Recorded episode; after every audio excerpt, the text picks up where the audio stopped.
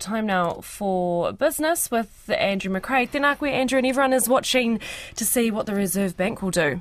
Uh, kia. Uh, the Institute of Economic Research says a 75 basis point increase in the Reserve Bank's official cash rate is widely anticipated, but some think the hike will be just 50 basis points, given the shifting economic conditions. The Institute's Shadow Board on Monetary Policy expects the OCR to rise 75 basis points to 4.5% on Wednesday. But that might be the end of the big hikes as the risk of a global economic recession grows. Institute senior economist Ting Huang says a cross section of economists and business leaders think the Reserve Bank will continue to take a hard line on inflation for now. The NZIER Shadow Board recommends another large hike in the um, official cash rate in the Reserve Bank meeting tomorrow. And in the next 12 months, Shadow Board expects the official cash rate to range between 3.5 and 5.25. Any further tightening is expected to be at a more measured pace as the Reserve Bank should consider the cumulative effect of interest rate increases. Ting Huang says the Reserve Bank will have a better idea of how its monetary policy has affected consumer demand in February as more homeowners renew their mortgages at higher interest rates. Manuka honey and bee consumer goods exporter Comvita has reported record breaking sales on Singles Day, which is an annual event that takes place on November the 11th. The company's products came first, second, and third in the honey category, and sixth in the largest brand for broader healthy foods category. The only international brand recognised on the top list of the China based online event. It says the strong sales are further evidence of Comvita's brand strength in China.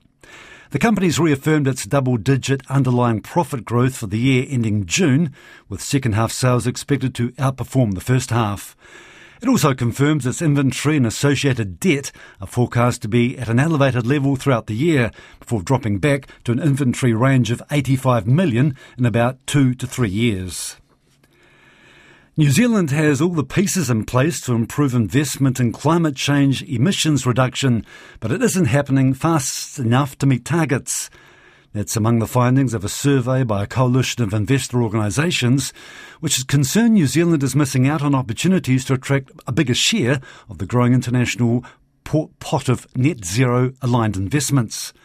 Investor Coalition for Net Zero member and Chief Executive of Mindful Money, Barry Coates, says all the pieces are in place for greater action, but the pace of change is too slow. New Zealand's behind Australia in the number of companies reporting or the number of fund managers reporting.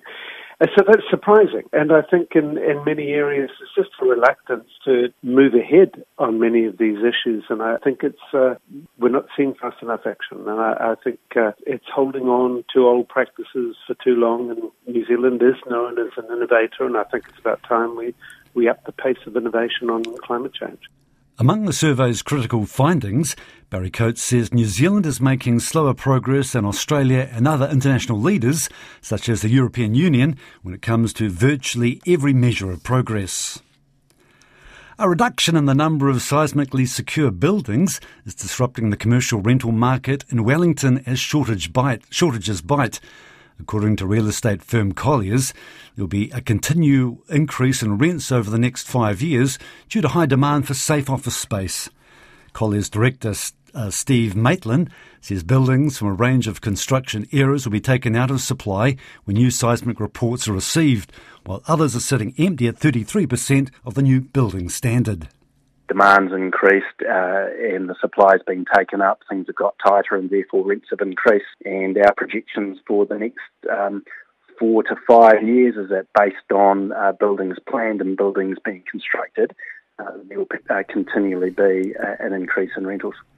Steve Maitland says where previously 68% of the new building standard was acceptable, tenants are now are setting new minimum thresholds of either 80% or in some cases 100%.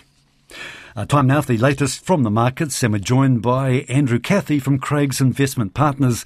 Uh, good afternoon, Andrew. What's been happening on the local market this morning? Yeah, hi, Andrew. Look, our market's up 26 points, or roughly a quarter of a percent. It's got a bit stronger since Australia opened. It's trading at 11,407 points. Are you there, Andrew? Oh, sorry. Yes, can you hear me? Yeah, yeah, yeah. He'd just like to start that again, please. Yeah, look, our market's up 26 points or quarter of 1% at 11,407. And what about some of the major movements? A2 Milk's up 5 cents at $6.55. Auckland Airport down 1.5 cents at $7.90. Chorus is up 1 at $8.12. EBOS Group up 3 at $40.72. Fletcher's down 3 cents at 5.14. Fisher and Paykel's up 9 at 20.59. Infratil's up 4 cents at 8.72. Mainfreight up half cent at $70 and 20 cents. Port of Tauranga up 4 at $6.30. And Spark up 4 at $5.16. And Andrew, what about across the Tasman? What's the latest on the Australian 200 index? Yeah, look, it's pretty weak. It's only up four points at 7,155.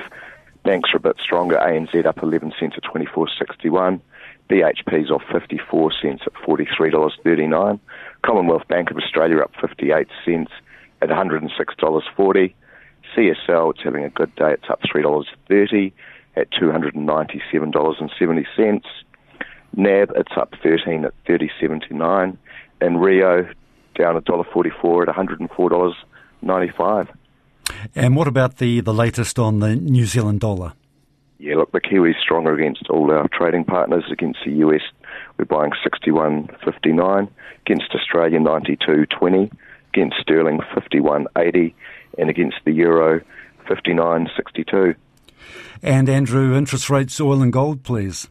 Interest rates uh, largely unchanged. 90-day bank bills 4.235%. 10-year interest rates are 4.41. Brent is $87.92 US a barrel, and gold currently trading at 1751 US dollars an ounce. Thank you, Andrew Cathy from Craigs Investment Partners. In other business news, collapsed cryptocurrency exchange FTX has launched a strategic review of its global assets and is preparing for the sale or reorganisation of some businesses. FTX, along with about 101 affiliated firms, are also seeking the court's permission to pay its critical vendors through a new management structure. And that's business for now. We'll be back in Checkpoint after 5:30.